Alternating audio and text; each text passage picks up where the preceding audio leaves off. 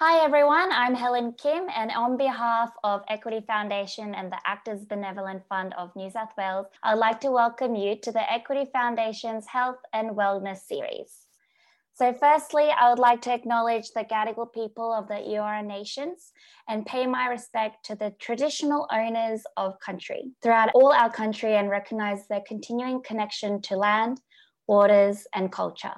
This always was and always will be Aboriginal land, and we pay our respects to the elders, past, present and emerging. Kia ora to our New Zealand counterparts as well. Thank you so much for joining us today.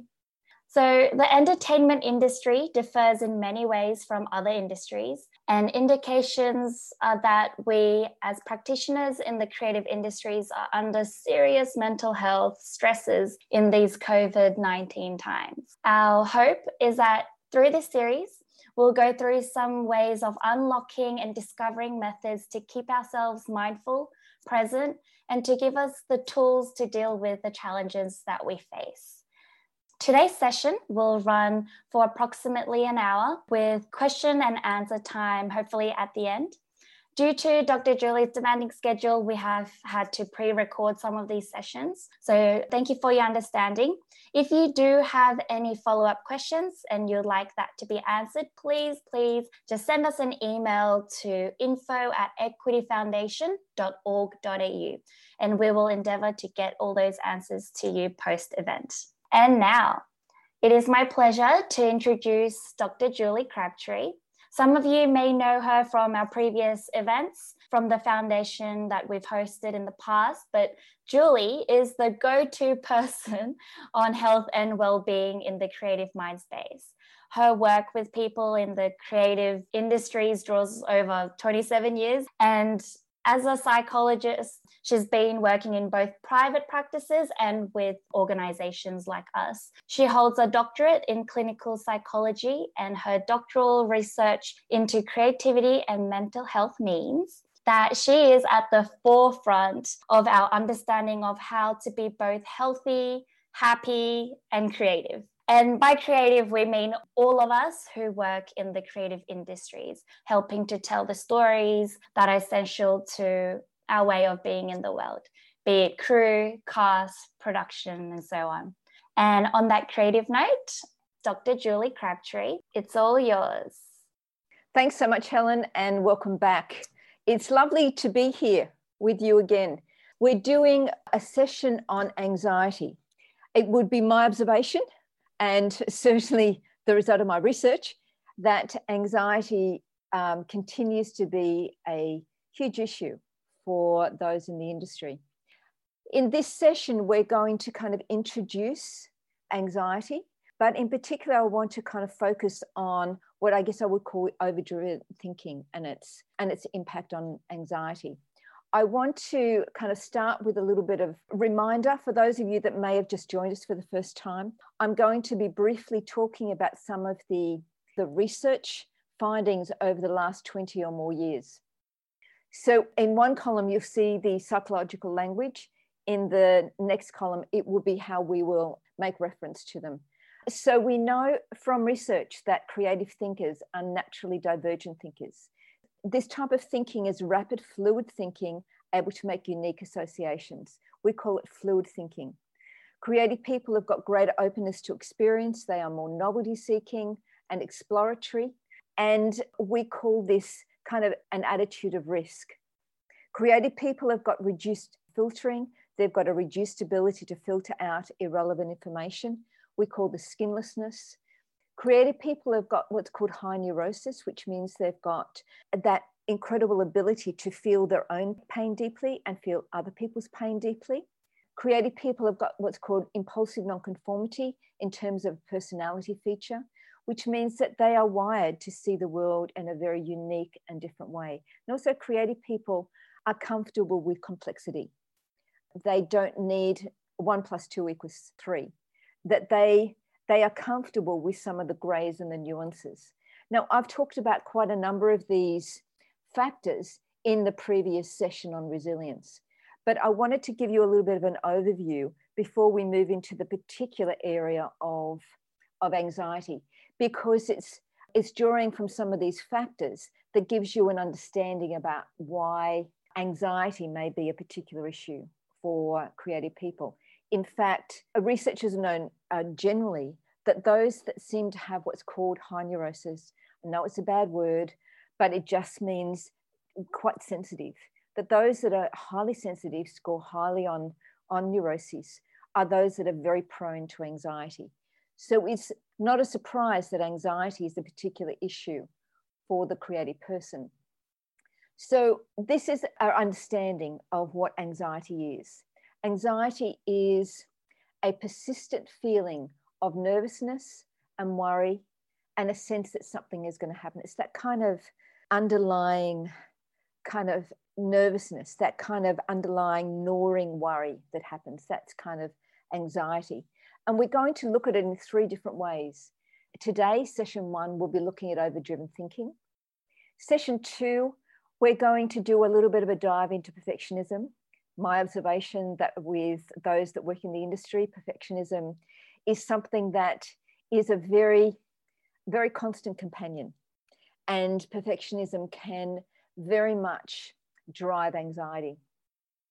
The third session will look at uh, the fact that creative people are naturally highly imaginative. You know, as Helen was saying at the beginning, you're the storytellers. So in order to be a storyteller, in order to imagine a role and part, you've got to think imaginatively. But the very quality of thinking imaginatively can be the very quality that helps you think highly catastrophically. So we're going to be, we're going to be exploring that in session three. So I want to just talk a little bit about the difference between anxiety and fear. And this comes from a well-known researcher and theorist in anxiety called Barlow. So I'm somebody that is, I, I'm, I'm really very scared of snakes. Okay, so as happened to me, I walked outside and there was this huge diamond python that was in our backyard. My response was very clear. I screamed. I felt it was a present danger and threat. I ran into the house. I locked the door. My, my body went into f- fight and flight. There was no freezing that went. I climbed up on the table and And normally with fear, when you feel safe, then the fight, flight, freeze reduces. And it's a response to a, a, a perceived real fear.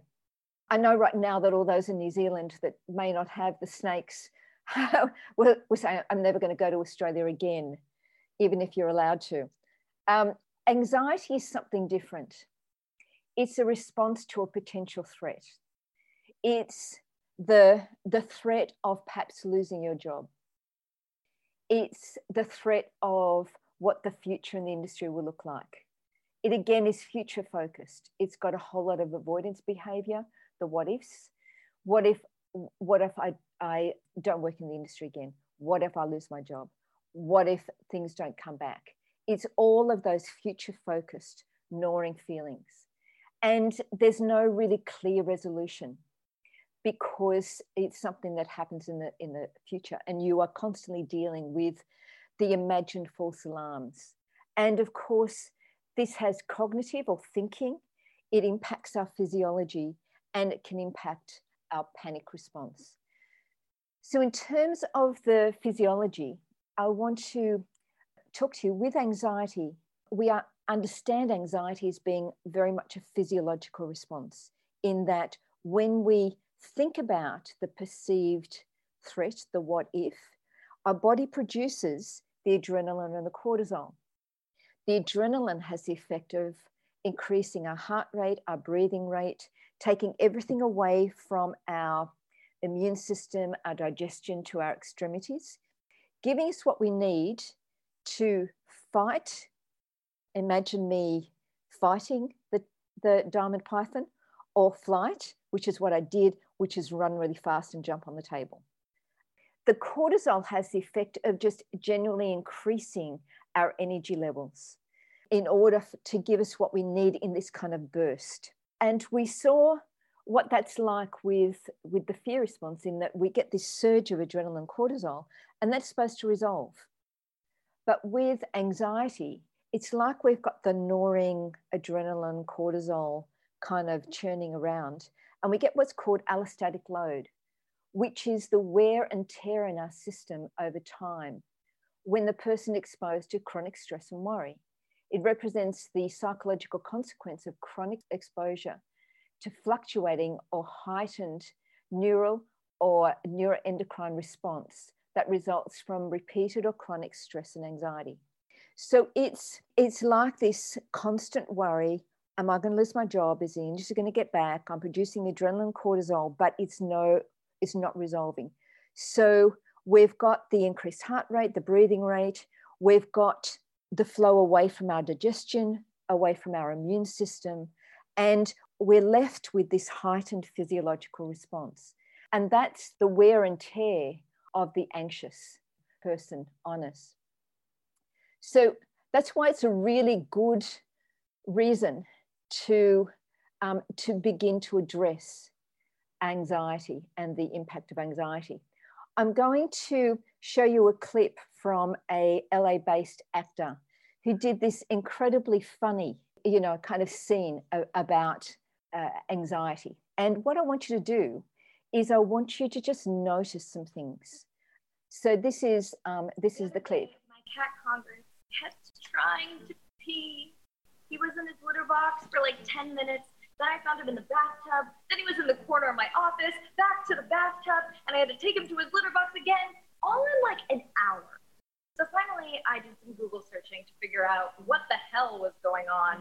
And it turns out that this is a dangerous sign amongst cats because they can have an infection or blockage, which can be fatal. Now, there are two kinds of people in a crisis. Those who are good and handle it and get things done, and those who freeze. And in those freezing moments, your imagination runs frickin' wild until it gets to the point where you're all, uh, Miz Akana, your cat Congress is dead! He's dead! I'm sure you know what I mean. It's like when you hear a strange noise in the house, and for a split second, you're like, oh my God, there's a serial killer rapist who's broken into my home. Until you realize, oh wait, no, I have to look at it. The imagination can be a great thing, but I think you have to be careful. Otherwise, you'll fall into paranoid thinking and eventually indulge in dark fantasies. And I don't think that's healthy. No. Oh, Congress is fine, by the way. He's got to switch over to a bladder healthy diet for the rest of his life. And he's high. He's on drugs right now, like running around. And he's extra purry and cuddly because I guess he's basically on opium. So I'm going to make cats really loving. I was like, hey, give me a lifetime supply of that opium. I'll give it to all my cats so they love me. But yeah, I'll uh, see you next week. Okay, what did you notice? What did you notice was going on? What indications of anxiety did you see? Did you see first how in some way she was talking about how fast she was thinking? Did you notice that she was immediately went to I'm seeing something, to future thinking, the catastrophic thinking that imagines the worst possible scenario? Did you notice how her imagination was taking her there? Are you aware of what would have been happening in her body? How hard her body would have been working?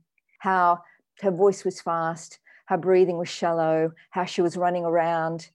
There's a lot of wear and tear on her body just through the, the stress of an anxiety. And, and so it's a really, I, I guess, kind of playful way of helping you re- begin to recognize what are the indications of anxiety. And the reason I, I kind of explained to the research at the beginning, because she's seeing firstly that thinking fast means that you're very open to thinking about anxious thoughts fast. You are also highly imaginative, so it's good. You're going to be imagining catastrophic things. And that you're feeling things deeply.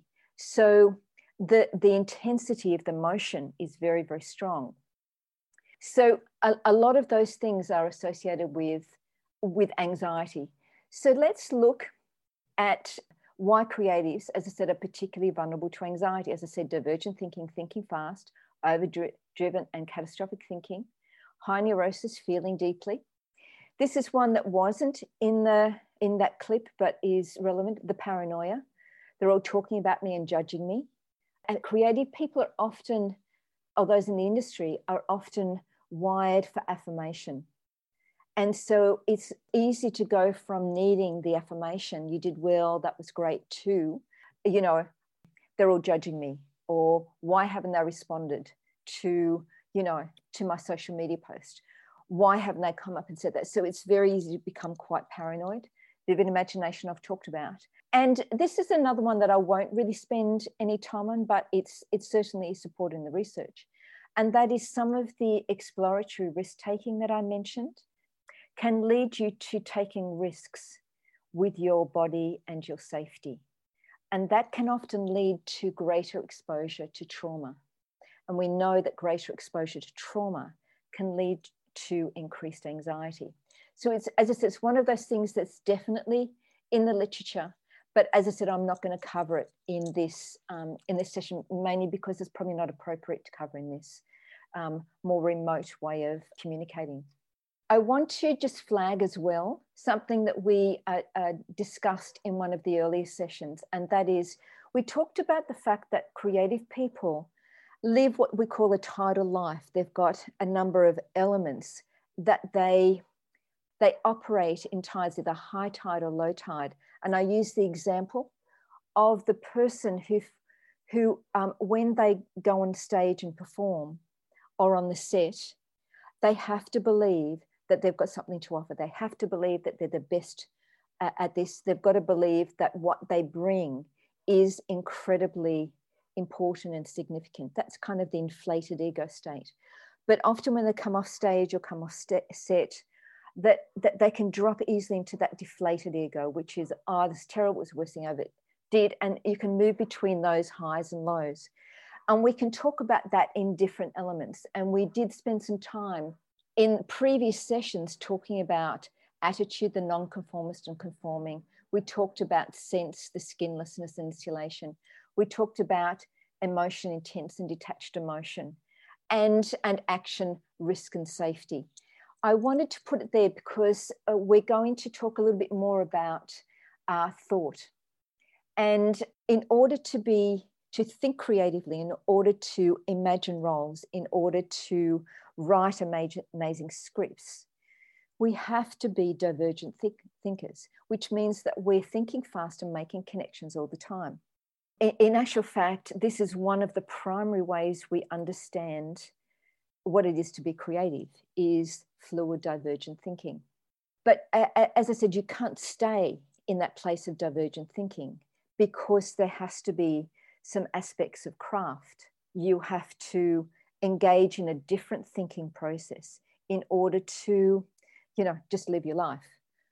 I, I want to talk about what happens when fluid thought, the natural fast connections that are part of the creative process, become Um, have this threat or worry or anxiety under, underneath them.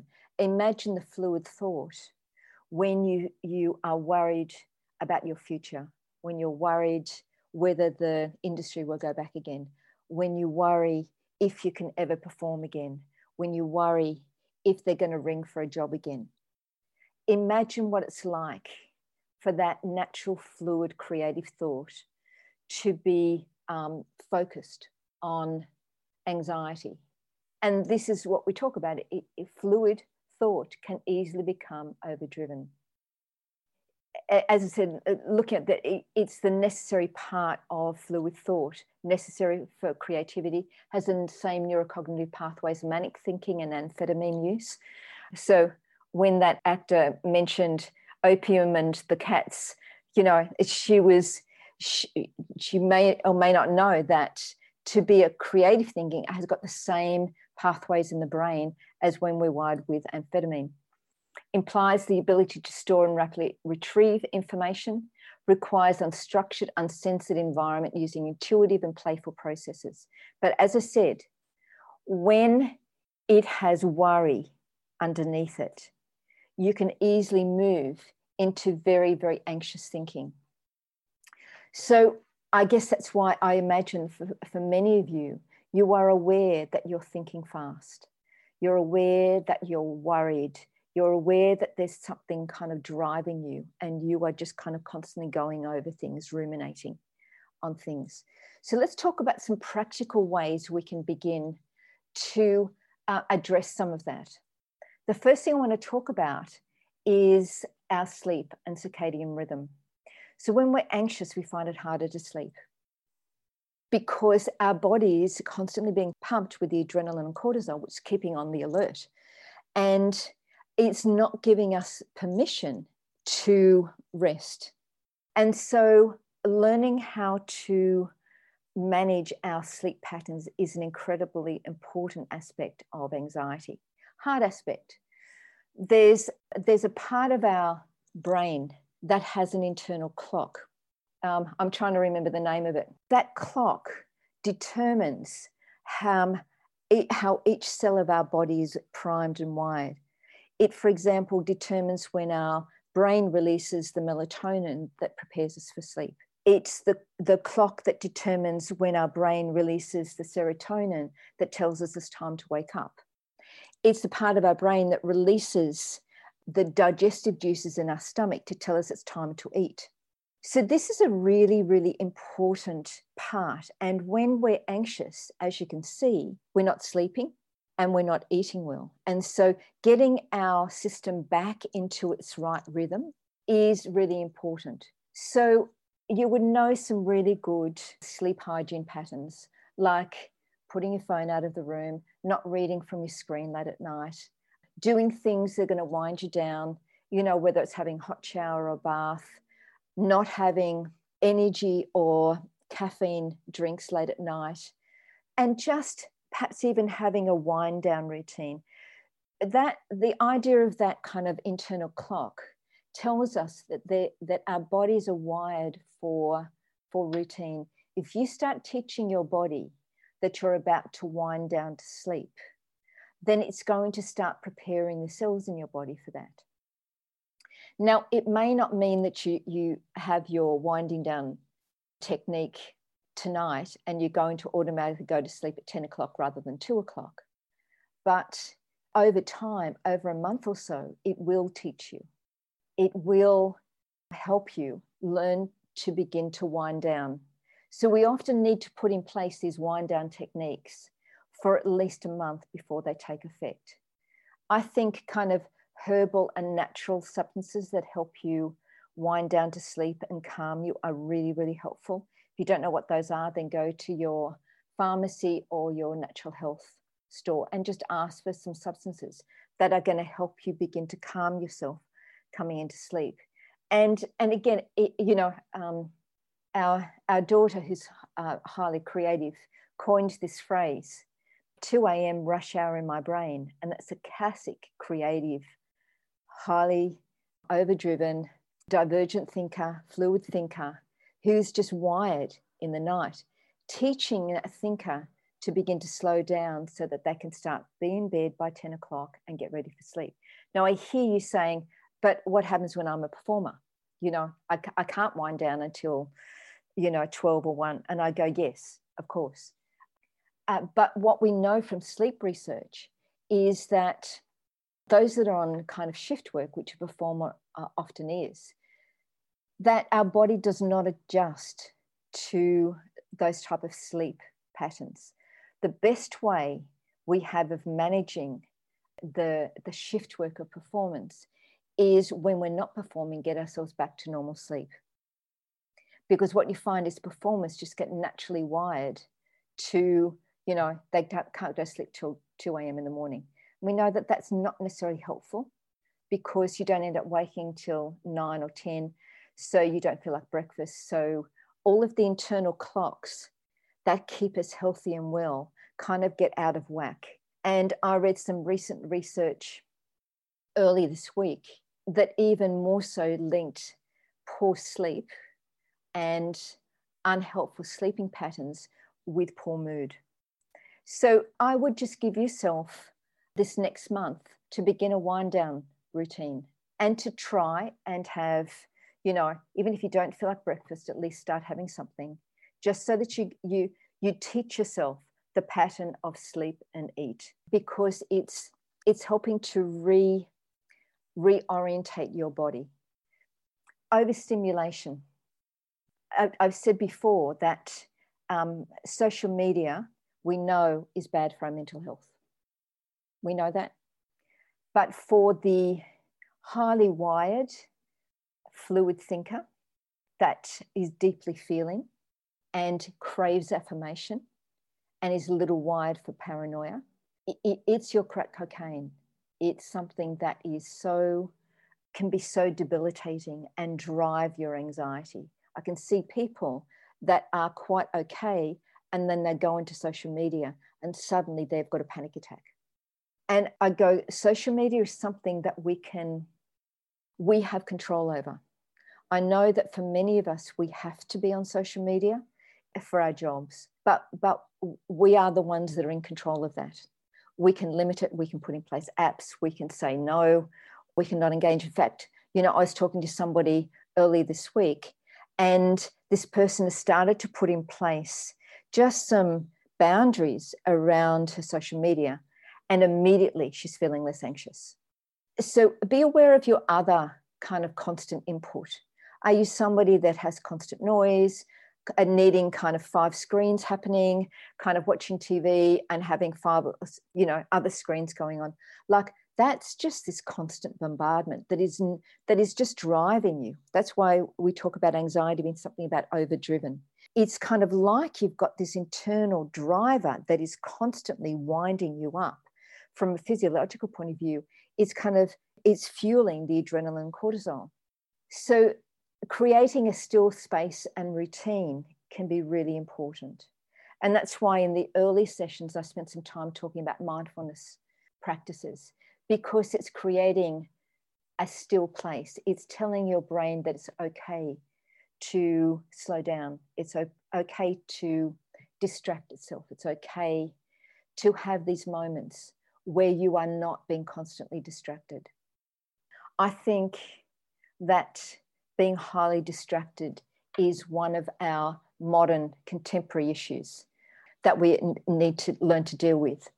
Obsessive thinking, again, one of those that is, that I've seen again and again. Um, and that is, obsessive thinking is when you get into this neurocognitive loop and go round and round and round. We think of brain wiring and thinking as like ruts in our brain. And the best image I can think of for that is, you know, thinking of uh, of kids playing with cars in the dirt. And the more they roll the car over the dirt, the deeper the pathway is. They're, they're creating a dirt rut. If you pour water near it, the water is going to find the dirt rut and go on it. So as an example of our, our thinking, the more we have the thought, I'm going to lose my job, you know, I'm never going to get back. So that's a kind of a neurocognitive pathway, and it's a negative one, so we're going to imprint it fast. The more you go over that way of thinking, the deeper the cognitive rut will be in your head, and the more your thinking is going to divert there. You know, when you're kind of sitting there dreaming, you're going to go to your obsessive thinking, your rut, your rumination. So we have to start saying stop and no, and blocking. It's like blocking the rut. And you can think of this image of, you know, a little a little boy or a little girl having this kind of dirt track with the car and the water being poured into it. What you're doing is you're building up a dam so the water can't flow in the rut. And in the same way, think of ways in your brain you can just go, no, I can't afford to think about that. I can't afford to imagine bad things about my future that aren't real. You know, as we saw in that kind of clip with that with that actor, you know, it, it, it wasn't true. Her cat wasn't about to die. It wasn't true. But the wear and tear on her body and her emotions and her thinking was extreme. We've got to stop our thinking ruts. Technology overload I've kind of referred to. And again, substances. When we're anxious, we often try and manage our anxiety through substances. And I go, it, it doesn't solve the problem. For example, talk about the, the alcohol. You know, we're feeling anxious, so we drink some more. When we drink some more, we can tend to have problems sleeping and feel flat and depressed, which kind of means that our anxiety can become depression. So just facing up and noticing your substances and managing your substances. When you're anxious, when you're feeling wired, and when you've got all of that energy going, you can feel like you keep on needing these bursts of energy. So you're needing to drink more and more caffeine just to keep you wired. So, and all it does is it just means you're, you're expending more energy, so you drop. So monitor your stimulants. We're going to be talking about some of these other, other things, perfectionism, insecurity, paranoia in other sessions, but choose one of these things we've talked about. You know, sleep patterns, establishing a routine, practicing mindfulness, creating still space, learning to manage your obsessive thinking by, by using stop examples. And I think in our first series, I, I gave you a, a thought stopping exercise that will be available online. So that's something that maybe you can try. Um, put in place some technology free time. Face up to any use of st- stimulants or substances and begin to monitor those. And begin this kind of one month challenge to better manage your anxiety. So we're going to pause there for this session. Next session, we're going to be talking about perfectionism. As I said, I think an oldie but goodie for the entertainment industry. Something that, that I've seen is a really common concern for them. So we're going to be talking about perfectionism. But in the meantime, have your plan for how you're going to begin to tackle your anxiety. And um, we'll uh, talk again in our next session. Back to you, Helen. Okay. Thank you so much for that.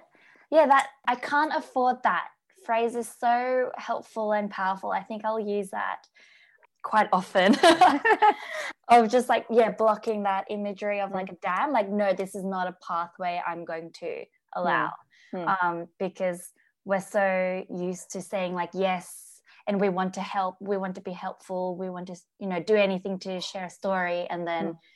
we're always like allowing things to yes. happen. And even mm-hmm. with like money and stuff and time, mm-hmm. we get that blurred, but even mm-hmm. like mentally, yeah, just knowing like what we can afford mm, is yes. very powerful. So you did say there were thought-stopping exercises because, mm. you know, like before you go into an audition or go on set, a lot of acting coaches say like work on your breathing, work on your voice. But mm. what about mentally? What are some warm-ups mm-hmm. um, that aren't on that thought-stopping exercise worksheet mm. that you think could be helpful for fellow crew and actors out there? Well, I think uh, I'm not necessarily talking about before an audition, okay, but yeah. let's say you've got a, a rumination. Um, I'm never going to perform again. There, you know, there'll be no jobs. You know, that that is being a kind of chronic worry. Mm. You know, my first question is there is no evidence for that. We only have what's now, and what what's now is difficult, but that rumination ha- has no evidence. You know, hopefully by twenty twenty-one, twenty twenty-two, the industry will be back again. So we can, if we, you've got that as a common rumination, what you can do is, as I said, this thought-stopping exercise. And what you can do is close your eyes. And if you like, Helen, um, I can take you through it. And so, okay. you know, we'll help other people do it. Yeah. So I'll get you to close your eyes. And I'll get you to imagine that you're in a car and you're in a stop sign waiting with your car. Now, I want you to let that stop sign fill your brain. I want you to ask, what shape is the, is your stop sign? You know, um, does it have six or eight sides, or is it a circle? Is there a border to your stop sign? And if there is, what color is it? What colour is the main background to it? And then we're going to go to the words. And I want you to slowly trace around the S, trace around the T, trace around the O, and trace around the P. What is the font of it? What is the, the colour of it? How much does it feel, your stop sign? And once you finish that, I want you almost to take a mental photo of that stop sign. And when you're ready, just slowly open your eyes again. So Helen, when you did that, one of the mm. things we noticed was that when you were imagining the stop sign, you couldn't imagine your worry. Yeah. So you were building that mental dam. Mm. When you were, when you were imagining it, you were kind of almost distracting and filling your visual frame with an image that is a cognitive and visual reminder of stopping. You can build the slow breathing with that as well. But um, if you practice the stopping exercise, then, then you can be sitting there and you can have the rumination come in and you just say stop and you can visualize it. And you might need to do that twenty times a day. But the more you do it, the more you're stopping the rumination. And slowly, research suggests, it will begin to decrease. So that's a, just a simple way. It takes about a minute or two to begin to stop some of those kind of ruminations that are happening. Yeah. Yeah. You know, that was really good. When thoughts come, mm. you're like quite frazzled and you might think like, oh no, stop, stop. This isn't healthy or this isn't good. But it's like a skimming stop. It's not like a stop. Yes. You know, and paused and elongated and um, mm-hmm. weighty. So, So mm. what did you notice when you did that? Well, I was concentrating so hard that, like, you know, what font it was, what color it was. It wasn't just like, oh, yeah, I know it. Like I was actually, you mm. know, saying it in my head yes. that my brain is so busy saying what I'm thinking and visualizing mm. that I couldn't think of mm. other other. yes, yes. Yeah. It kind of absorbed you mm-hmm. and and probably if we would have um, taken a check, let's say you were thinking about anxious things beforehand and um, we would have taken your kind of pulse or we would have taken mm-hmm. adrenaline cortisol, we probably would yeah. have seen an increase and then a drop because you're absorbed with something that was neutral, not something that was anxiety producing. That was really good. I wonder what kind of questions they might have, because I, I feel like maybe one more. But I do feel like a lot of the questions I had that you you might address in the next few, like the highly imaginative and the perfectionism side. Because um, one thing was, I feel like I procrastinate trying to be perfect, that I mm-hmm. stress that I'm procrastinating and it's not perfect and it's not produced, like yes. that pathway. But yeah, and then it causes that cognitive mm. loop of that. Yes. But yeah, yes. I think that stop sign will yes manage. So, so I mm-hmm. get you to practice the stop sign yeah. over the week. And for those of you, I said you've got some things that you can try, and the stop sign is one of those, but there's some other things for you to try over the period of time until we come to perfectionism, mm. which I think um, we'll need preparation for. And if you want to do a little bit of preparation, just understand and just notice. Um, and as we talked about in the first series, become aware of mm. some perfectionistic thinking that um, that you can pick up over the week. Yeah. And that um, internal clock, that was yes. good to imagine as yes. well. I was actually watching it like tick tock, tick tock. Okay, it's time for this. It rings, and then it's like traveling mm-hmm. and sending yes. messages. And, and it's called the suprachiasmatic nucleus. And so it's this really tiny thing in our brains. And we don't know that every cell of our body's kind of almost got this, this internal clock. That's yeah. why helping us um, with yeah. some of those routines can be helpful.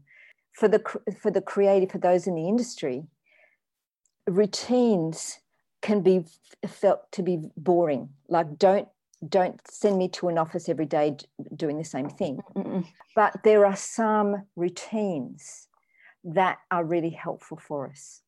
Mm. And um, and I think that's what we're clicking into. And this is why some of those routines are helpful. Like you've got a routine of sleep, you've got a routine of waking, you've got a routine of eating, you've got yeah. a routine of exercise. That's why they're really helpful, because it's how our body's set up to, to work well. true. Thank you so much, Julie. Always learn so much on in, during these sessions. And thank you everyone for joining us today. And a huge, huge, huge thank you to our Actors Benevolent Fund of New South Wales for making these series come to fruition and possible for us to help us during these times. We have more to come. So two more, one with the perfectionism and one with the highly imaginative, right? Yeah. Yes. Um, coming, um, addressing on anxiety, mm. which is a very huge and scary topic, but you've unpacked the first part so nicely in a fun way. So everyone, please keep your eyes peeled for upcoming events via Facebook page or our Instagram, and also in our Equity Foundation emails. So thank you. Stay safe and creative. Bye. Bye.